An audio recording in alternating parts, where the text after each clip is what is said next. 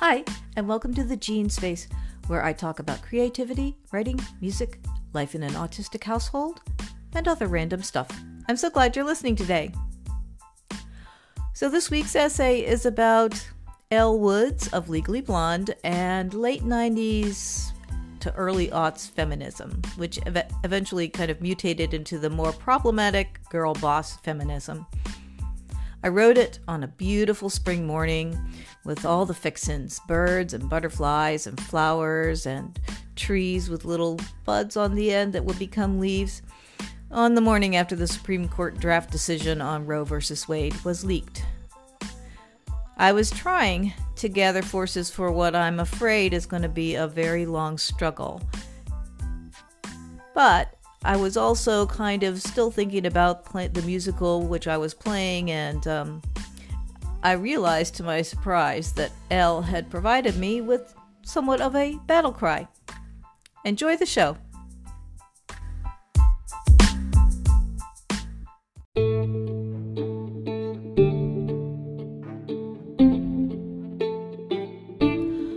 During the later 1990s, lots of things changed in my life.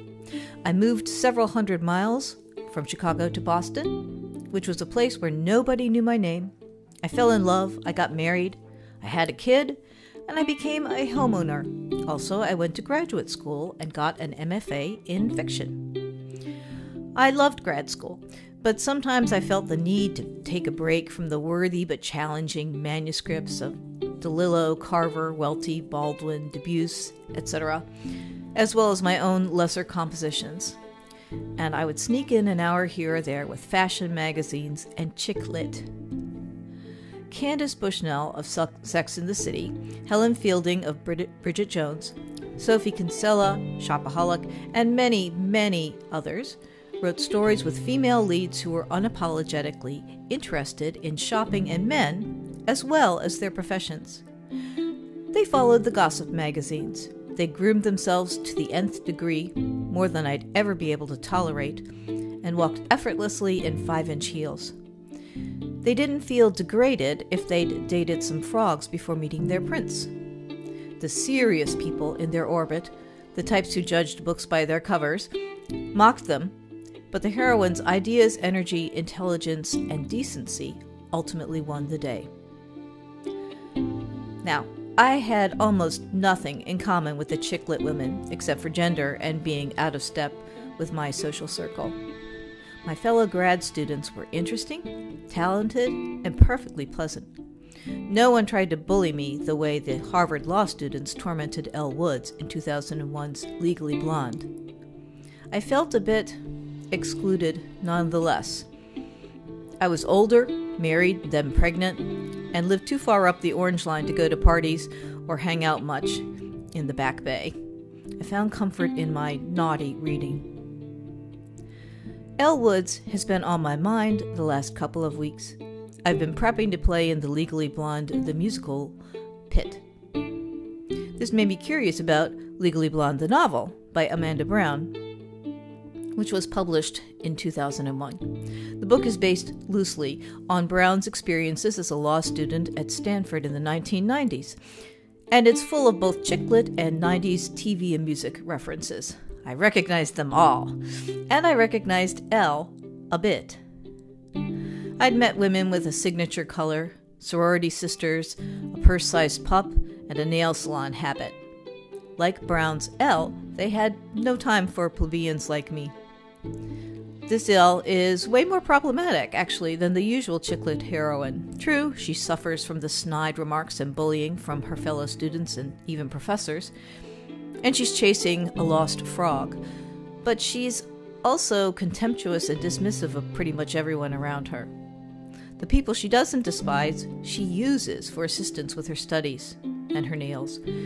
She's introduced as a person with kind eyes, but there are very few kind moments in the novel and she offers only minimal help to the rest of the characters. She's funny, though. Legally Blonde the movie, starring Reese Witherspoon, was a major success. This is partly because the screenplay makes a lot of changes to the novel. For example, it moves the action to Harvard Law School, as well as tightening the plot and raising the stakes.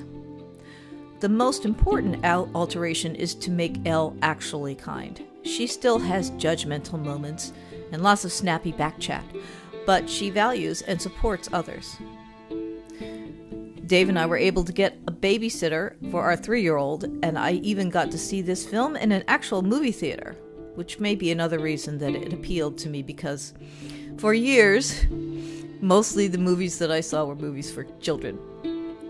Legally Blonde, the musical, which debuted in 2007, uses a book by Heather Hach and music and lyrics by husband and wife team Lawrence O'Keefe and Nell Benjamin, who, incidentally, met at Harvard. The show cuts some of the book's subplots and some of the movie subplots, but adds a bunch of catchy tunes. Is a very fun f- score for the pit. And musical Elle in character is similar to movie Elle. Musical Elle has a couple of lines that I've been thinking about all day. They come after her first encounter with her rival, Vivian Kensington, who is the frog's current fiance. Vivian gets Elle thrown out of her first law class, and Elle says, Why would you do that to another girl? We girls have to stick together. We shouldn't try to make, look good by making each other look bad. I drove home from rehearsal last night, the tunes running nonstop through my head, in a happy girl power sisterhood mood. Then I saw the news about the Supreme Court's uh, pending takedown of Roe v. Wade and felt despair and terror. All those rights that have been granted in accordance with Roe's interpretations over the past 50 years under threat. Not simply the right to terminate a pregnancy, but the right to contraception, to marry the person you love even if they're of a different race or the same gender Anyone who paid attention knew this was coming. I did, but it's still gut wrenching. I called a faint ballet slipper pink thought to mind, hoping beyond hope that we'll have the stamina and forces for this fight. We girls, and all decent people, have to stick together.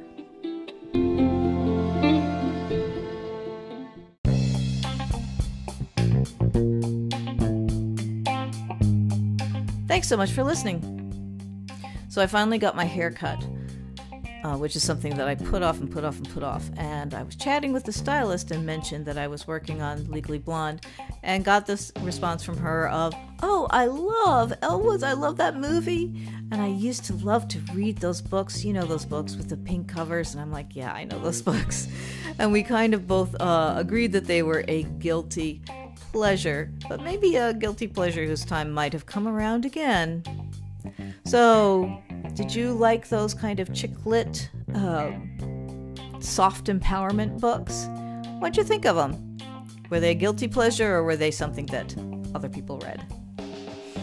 You can check out this podcast as a blog on my WordPress page.